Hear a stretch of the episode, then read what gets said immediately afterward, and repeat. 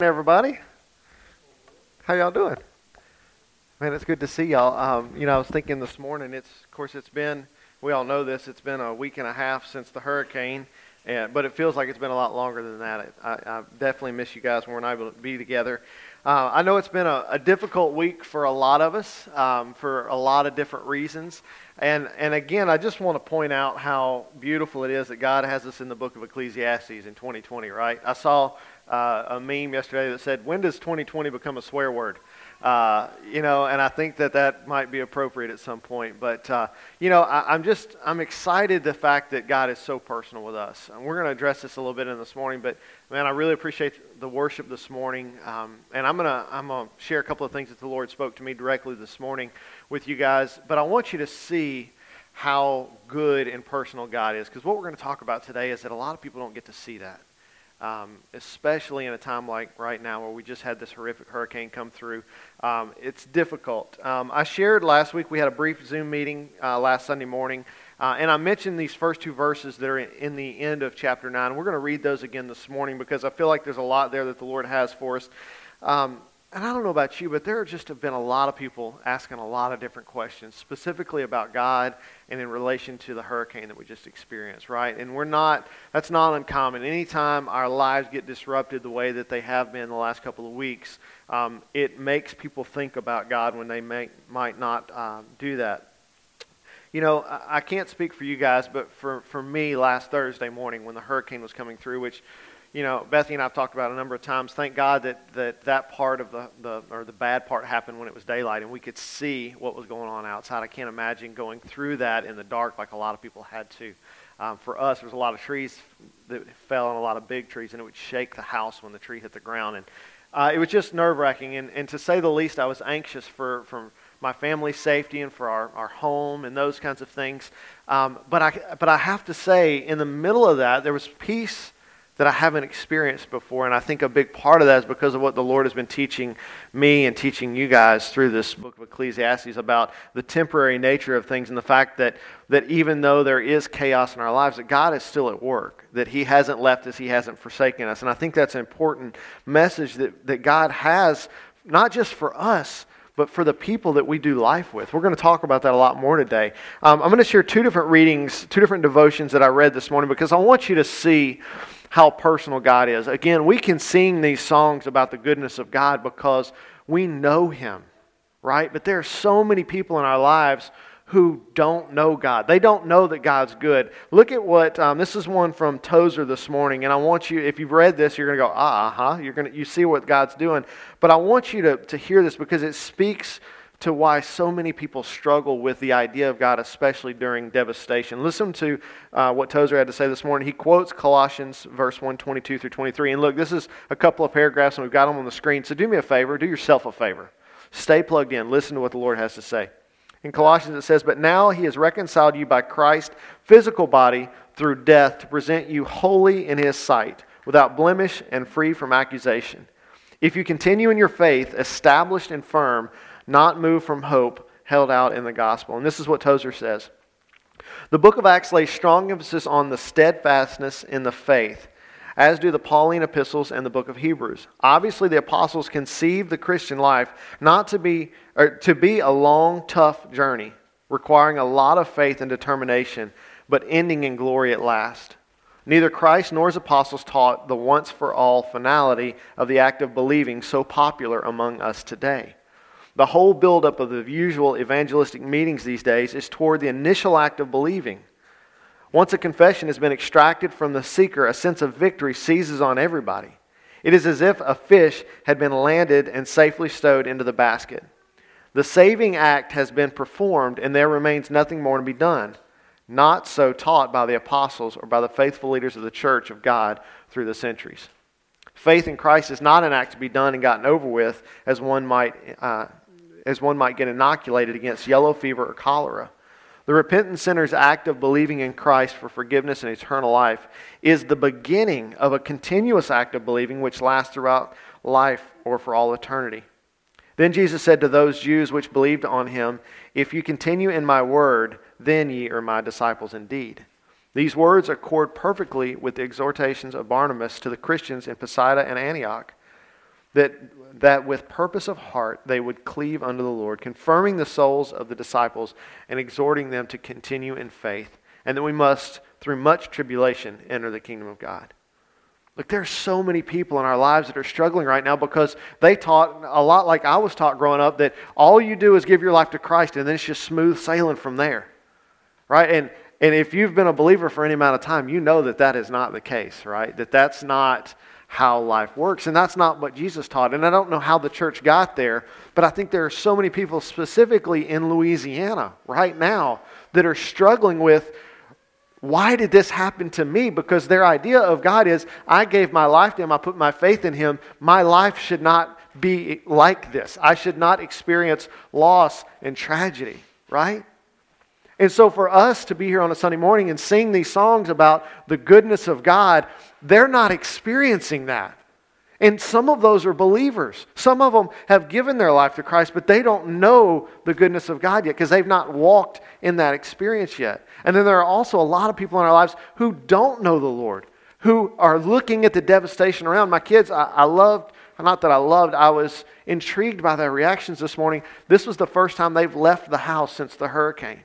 Now, I've seen it because I've been going back and forth to work, but they were just, I mean, oh my gosh, look at that. Oh my gosh, look at this. Look, that's not unique, right? Everybody's having that reaction. But for us, we know the goodness of God, and so we know that even though times are hard, that God is still good, like we sang about this morning, that, that His goodness is always there. He is always faithful. But church, not everybody has that. They can't have that peace in the storm that God gave me Uh, Thursday morning because I trusted Him. That's where that peace came from. It's not because I didn't care about my possessions. It's because I knew that God cared about me and my family more than I cared about those things. And that's the good news that our, that our people need to hear, the people in our lives. We know Christ and we're able to walk with Him through difficulties, but there are brothers and sisters in Christ that need this message. And as we've talked about before, God's plan for them to hear that message is you. It's God's intent for us to share His goodness with the people around us. It's our, our job, it's our responsibility to share this relief that comes through trusting in Jesus, to know that He cares much more about us than we could ever care about ourselves. I love it. Keep it coming. Listen, our verses this morning that we're about to read are yet another example of the relief that we can experience when we learn to trust Jesus with our lives, when it's not just us trying to figure this all out on our own. Read these verses with me, and, and we're going to break them down a little bit. We're going to start in Ecclesiastes chapter nine, and we're going to read verses uh, eleven through chapter ten, verse one. Again, I saw under, under the sun that the race is not to the swift, or the battle to the strong, or bread to the wise, or riches to the discerning, or favor to the skillful. Rather, time and chance happen to all of them. For certainly no one knows his time. Like a fish caught in a cruel net, or like birds caught in a trap, so people are trapped in an evil time as it suddenly falls on them. I have observed that this also is wisdom under the sun, and it is and it is significant to me. There was a small city with a few men in it. A great king came against it, surrounded it, and built large siege works against it. Now a poor wise man was found in the city, and he delivered the city by his wisdom. Yet no one remembered that poor man. And I said, wisdom is better than strength, but the wisdom of the poor man is despised, and his words are not heeded. The calm words of the wise are heeded more than the shouts of a ruler over fools. Wisdom is better than weapons of war, but one sinner can be destroyed. One sinner can destroy much good. Dead flies like a, make a perfumer's oil ferment and stink. So a little folly outweighs wisdom and honor. Look, I want to I want to look specifically this morning first at these first two verses. And I, I said last week that just, you know, you read those first two verses and it's hashtag twenty twenty, right? We're all caught in this trap. It's all of this stuff is just falling on top of us and there's not much we can do about it. But in these first two verses, we see this relief that I'm talking about. Often our minds begin to ask questions like, did I do something to cause, and then you fill in the blank. When life goes wrong, you ask in your mind, your brain's natural response often to tragedy is, what did I do to cause this to happen to me? Right? You may not be in that place anymore, but I know you've certainly had those thoughts before. And if you're not having those thoughts now, it's because you really understand the grace of God. And you understand that, that what happens in this world isn't a reflection on our actions, because God is pleased with us because of what He sees. When He sees us, He sees Christ, right? But there are a lot of people who don't understand that. I guarantee you that there are people all over the South right now that have suffered loss, and they are asking themselves that very question. God, why me? God, why did you make this happen to me? God, why did my house get destroyed and my neighbor's looks fine? God, why did I lose a loved one? Those are honest, real questions. And, and we have the good news. The good news is, is that Christ covers all of that. It doesn't make loved ones come back to life. It doesn't make tragedy any easier. But what it does is it helps us to realize that there is a God who loves us, who is walking through that with us. The point number one I want to make today is that our world is not the way it's supposed to be. That's the good news.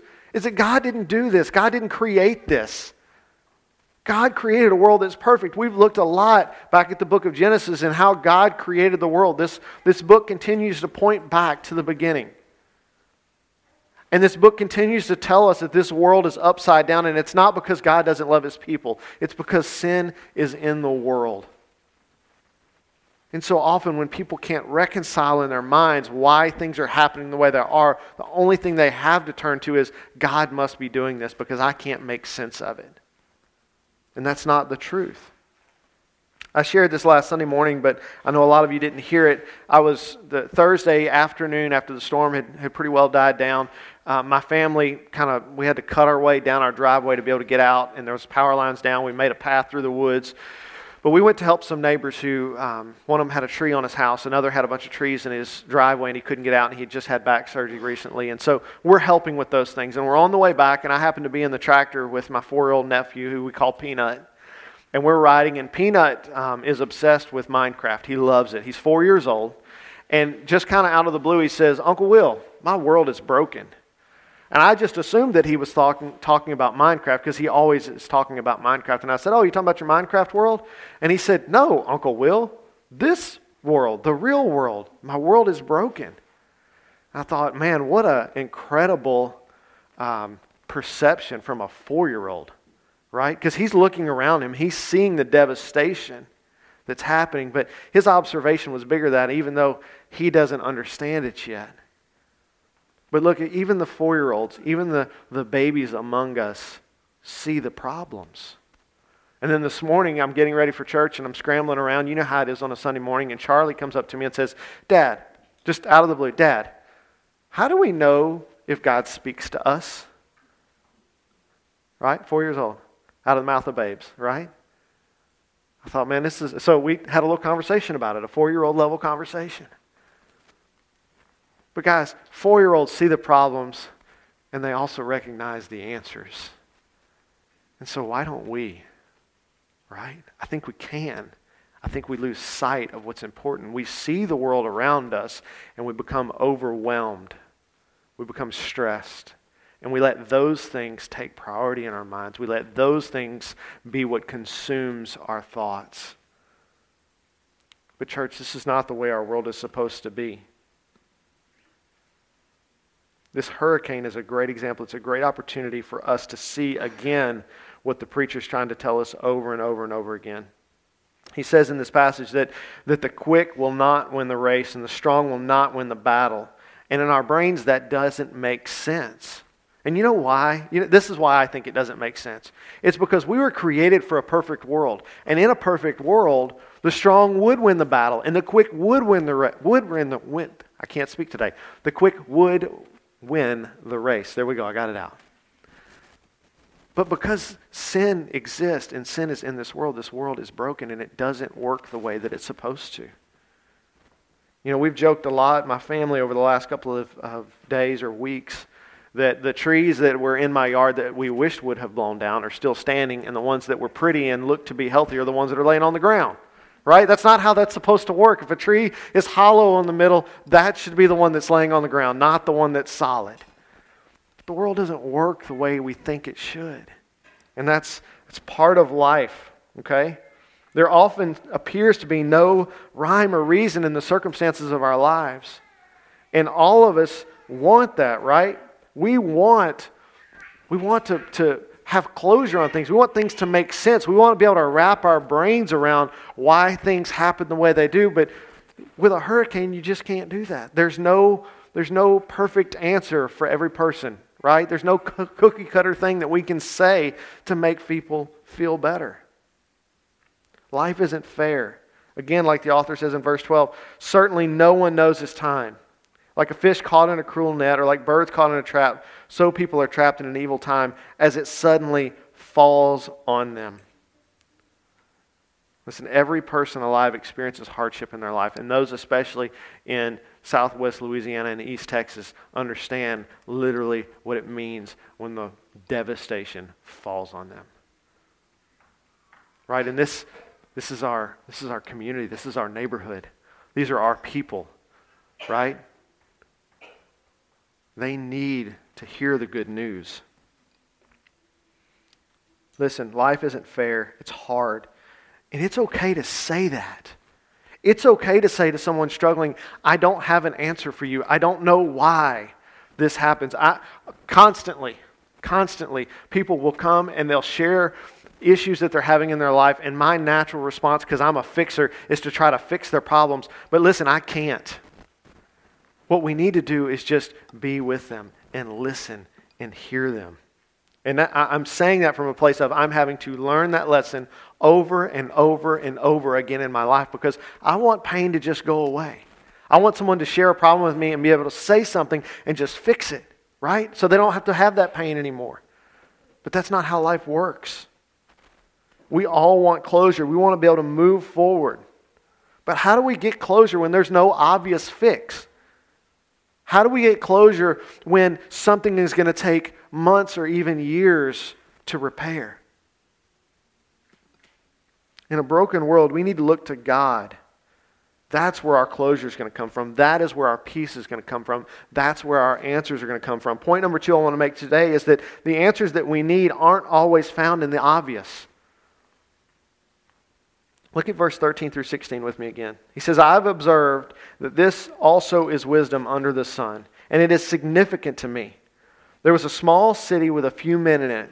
A great king came against it, surrounded it, and built large siege works against it. Now a poor wise man was found in the city, and he delivered the city by his wisdom. Yet no one remembered that poor man. And I said, wisdom is better than strength, but the wisdom of the poor man is despised, and his words are not heeded. Look, I want to point out the imagery that the preacher is using in this short passage.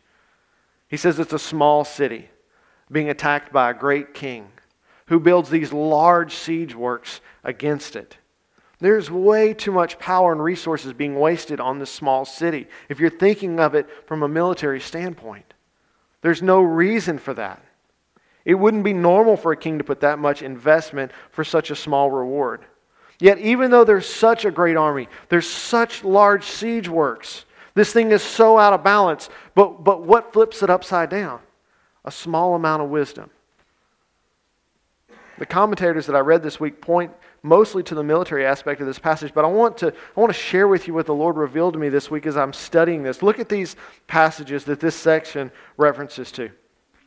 Proverbs twenty-one thirty-one says, a horse is prepared for the day of battle, but victory comes from the Lord.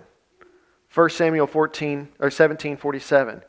And this whole assembly will know that it is not by sword or by spear that the Lord saves, for the battle is the Lord's. His he will hand you over to us.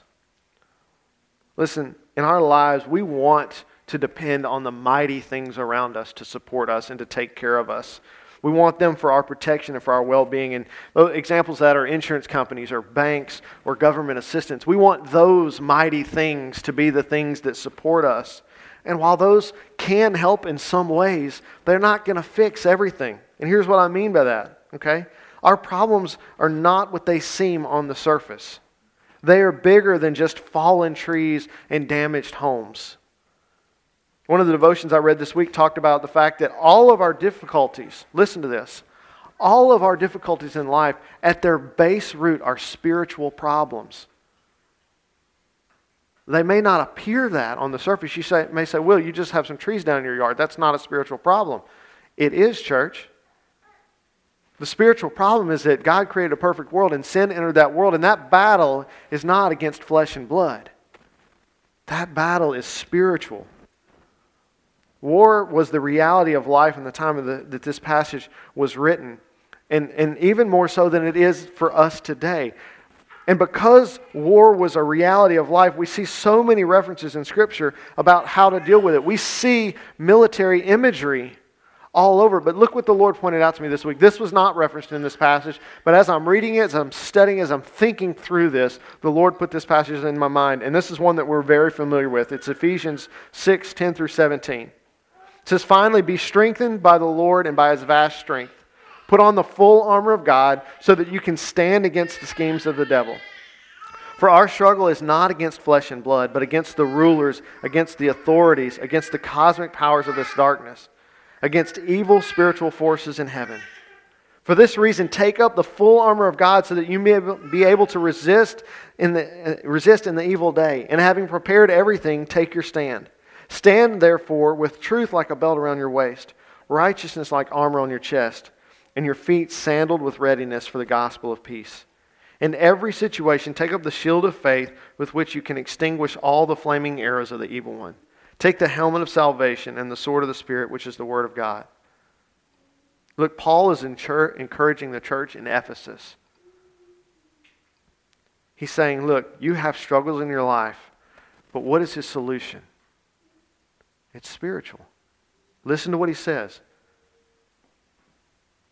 And this is exactly, I think this was Oswald Saturday that, that referenced this. He said, our struggle is not against flesh and blood. Our issues in life are spiritual and need spiritual solutions. We need truth. We need righteousness. We need the gospel. We need peace. We need faith, salvation, the word of God. The world needs those things as well. Listen, the, the, the solutions that we need are not physical solutions. The answers, the gospel, the, what the world needs is they need to know the truth. That it's not just about fallen trees and damaged homes. That there's a lot more going on there than they see. And so how do we do that? How do we, do we just go to somebody and be like, hey, look, I know there's a tree on your house, but that's not your real problem. That's not going to go over well, right? It won't, if you're, if you're wondering. If you're on the fence about that, it's not going to go over well. So what do we do? How do we approach this? Look at what Paul says in verse eighteen. He says, "Pray at all times in the Spirit with every prayer and request, and stay alert with all perseverance and intercessions for all the saints." Look, if we're going to fight spiritual battles, we don't do that with chainsaws and hammers. We do that in prayer. It's through our spiritual life that we're able to experience all of those things that Paul just talked about. This is what we have been given. We've been given access to the spiritual armor that we need in order to be triumphant. And even more than the armor, we got the Spirit living in us. The world needs goodness right now. They need joy. They need peace. And that all lives inside of every one of us. We pray for ourselves, we pray for one another, and we pray for those that God has put in our life, and we ask the Lord to work in their lives, to not waste this devastation, to use this time to draw people to Himself, to see that He is good, that even though their home is destroyed, God is still good, that that's not where their happiness is found, that God can provide a new home or fix the one that they have. Now, I'm not naive enough to say that that's not going to be a struggle, but it may be that God's calling you to play a role in that struggle. It may be that God is saying, hey, Will, you need to go help with this. But the only way we'll ever know that is if we are praying for those people, if we are asking God when and where and how to help. If we are praying, if we are really playing, praying with alertness and with perseverance, not only are we going to begin to see the spiritual solutions that we need in our lives, but we're going to see the spiritual solutions that people need in their lives as well. And as the Lord is revealing that, I guarantee you, He's going to call you to play a role in that. And it could be big or it could be small, but we'll never know or see those things unless we are spending time in prayer, spending time with the Lord. God is going to speak into your life if you spend time with Him. And then God's also going to use you to speak into someone else's life. as we experience God's activity and voice, we're going to begin to see what He sees. And so the last point I want to make today is that God's wisdom will bring us through. God's wisdom. Listen, in times like these, there are a lot of voices. There are a lot of opinion. Whether you're talking about COVID or you're talking about the hurricane.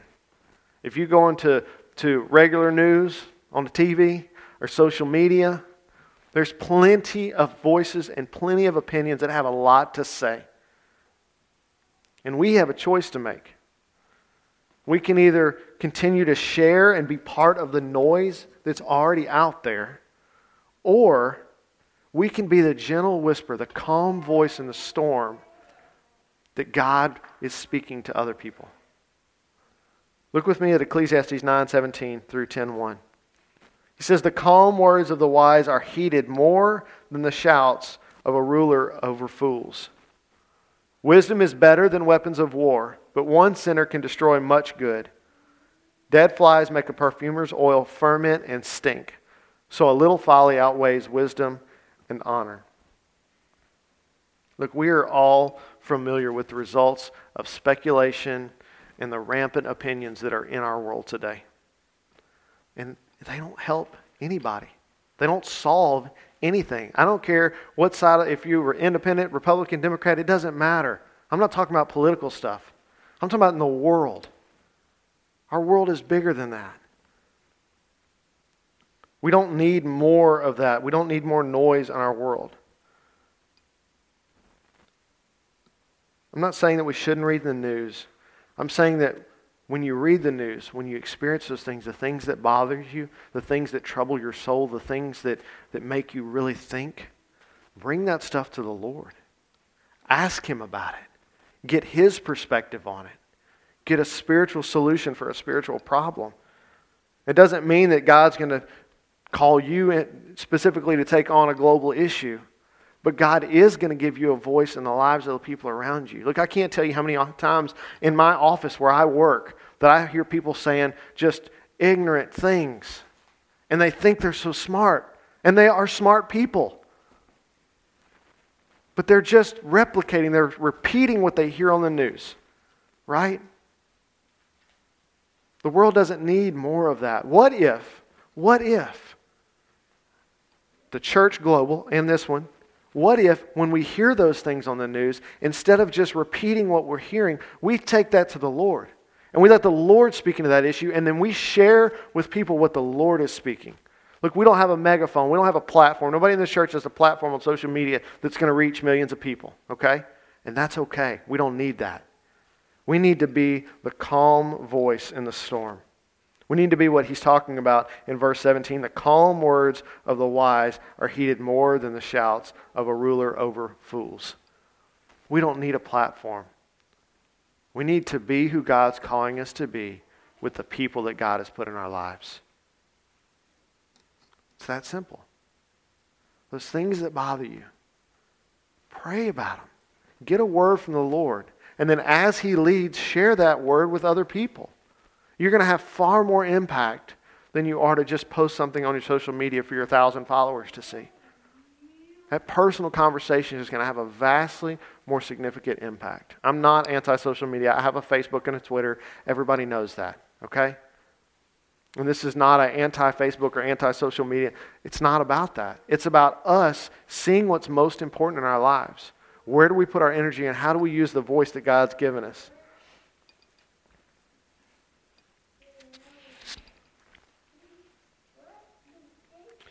As we look at the world around us, as we see the opinions that are being shared, if we will take those things to the Lord, God is going to use it. He's aware of what's going on in the world. And, and He's not surprised by what He sees, by the way. You might be shocked when you see something on the news. God is not shocked. But here's what we need to do. God wants us to do a couple of things. Number one, He wants us He wants to reveal what He is doing in our lives, right? We know that. God wants to reveal what He's doing in our lives. The second thing is He wants to show others that He is involved in what is going on in the world around us. The reason that I shared these two devotionals this morning is to remind us of how personal God is. This week I've been thinking about these concepts, and this morning, Two different guys, Blackaby and Tozer, spoke specifically the word that the Lord had for us today. And we're going to read the last one at the end of the message. But I want you guys to be reminded that, that when the world is chaotic, it's not just that we need to work really hard to fix it. We're just going to be spinning our wheels. What we need to, need to do is put our focus on how we're spending time with the Lord and have quality time with Him and let Him speak to us the things that are the most important. And we will have far more impact if we do that than if we just work really hard on stuff. Look, this week I have worked, my family has worked incredibly hard on cutting up the trees in my yard. And guess what? You can barely tell. Okay? That's not because we didn't work hard. And I'm not saying that we necessarily did anything wrong. I'm saying that a person can work till they are dog tired.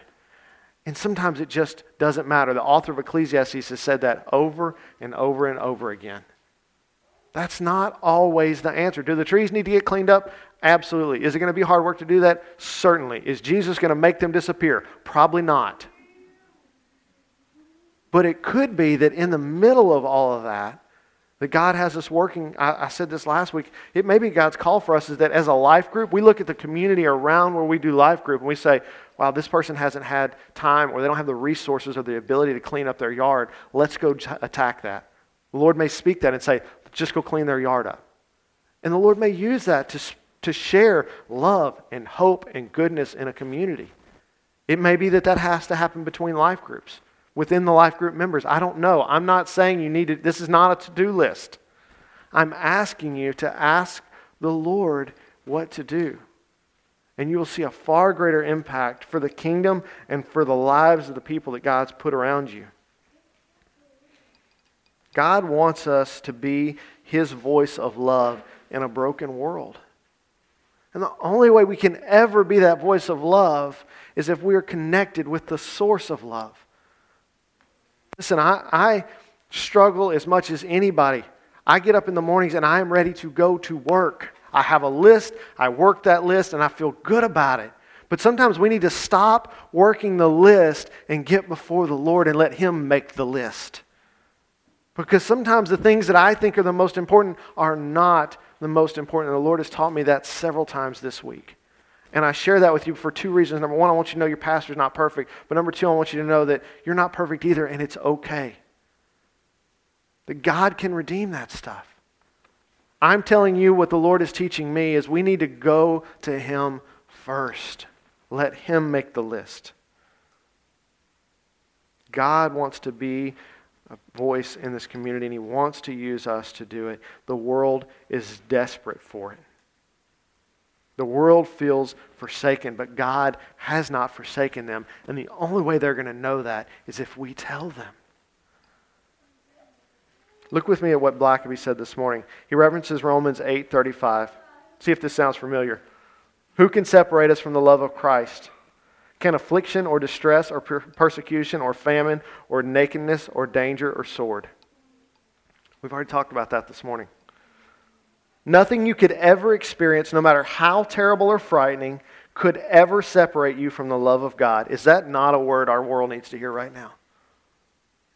Listen to that again. Nothing you could ever experience, no matter how terrible or frightening, could ever separate you from the love of God.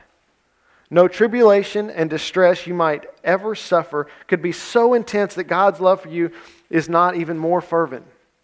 No persecution could be so painful that God's love cannot bring comfort. Famine might starve you of food, but you'll never hunger for the Father's love. Poverty can strip you of God's compassion, just as even death itself is incapable of robbing you of your, your Heavenly Father's infinite love. If you base your view of God's love on your circumstances, you will become confused. There may be times when you will ask, how could a loving God allow this to happen to me? You may begin to question what you find clearly stated in the Word of God. God promised that you would never be separated from His love. He did not say that you would never face hardship, persecution, poverty, or danger. If you doubt that God could love you and still allow you to experience difficult experiences, consider the life of Jesus. If you allow the death of Jesus on the cross to forever settle any questions you might have about God's love, you will approach difficult circumstances with confidence, knowing that there will never be anything that could separate you from God's perfect love. You will watch to see how God expresses his love in each circumstance. Don't ever judge God's love based on the circumstances. Instead, evaluate your circumstances from the perspective of God's love. Now, what a word. And what a timely word. Doesn't matter how bad your situation is, God is with you. And you know that. But do your friends, do your neighbors, do the people you work with. God has not left us and he's not stopped loving us. God wants people to know the goodness that he has. And we stand together this morning, we sang of the goodness of God, and there are people in your life that are that are breaking down because they need goodness in their life right now, because if they look at the world around them and they don't see any. Please, church, join me. We're not marching out of here with swords in our hands to go conquer the world. We're going to get up in the morning, we're going to get on our knees, we're going to say, God, what do you have for me today? And we're going to do that. And we're going to let God change the world. We're going to let God be the goodness in people's lives, not our works, not our goodness, but God's goodness. God wants to use us to be that voice that echoes his love around the world. As we experience the love of God, we're supposed to share that. God didn't give us that to keep it inside. We know that, but we need to hear it over and over and over again. We have to be willing to put in the time that it takes to hear his voice so that we can share his voice. Because if we don't do the first, we can never do the latter. God wants us to do life with his people. He has our attention, but are we willing to hear and to do what he's asking us to do? You see, church, we have a choice. We can be the perfume, or we can be the rotting fly that ruins it. It's not me saying that. It's the scripture. But if we're not being the people that God's called us to be, we are the dead fly. I, this is, again, I'm not looking at you and thinking this is, you know, I'm not pointing to anybody. But we need to realize that God has a role for each of us. He has something for us to do day in and day out. But if we don't ask him, if we don't spend that time, we'll never know. And not only are we missing out on the goodness of God, but other people are. Okay? And I know that feels like a lot of pressure. This is not me pressuring you up. This is just truth. This is how it works. Christ in us is the hope of glory. Can God do it without us? Yeah, he could. But he chooses to use us. So don't, don't let your, do not walk out of here today with your motivation being, man, Will told me I'm a dead fly. I better quit. Please don't. Let your motivation be, you look at your own life and you see the goodness of God. You see the way that God has spoken directly into your life, and you let that be the motivation. Say, I want more of that in the morning, and I want that for the people in my life. Let's pray together. God, it is my prayer and my desire for my own life and for the lives of my brothers and sisters in this room that you would, your goodness, your love would motivate us, that it would be the thing that wakes us up in the morning and drives us to our knees, to let you make the list, to let you make the decisions, to let you place the priorities in our lives so that we can experience your goodness, but also so that the people that are living and doing life around us can see the truth of who you are. That God, as we look around our neighborhoods and we see the devastation and we see the long faces that people have, that God, that we could be the voice in the wilderness, that we could be your voice that says that you are loved and you are not forgotten and you are not forsaken. There is a God that is alive and that loves you. And he has called me here today to help in whatever way you need. God, help us to be that people. Help us to, to put our own selfish desires aside long enough to experience how good you are. Help us to love people that don't feel it. Help us to love people that think that there is no longer love or goodness in this world. Show us those people, Father. Give us the moments to be beside them. Father, we are so thankful for your goodness. And we're in awe of the work that you are going to do through us. Father, I see it. I see the impact that these people can have. I see the impact of the, the lives and the people around us, the impact that's needed. Father, give us the desire to pursue you, to know you, and let that be our motivation. Jesus, we beg these things of you. It's in your name that we pray. Amen.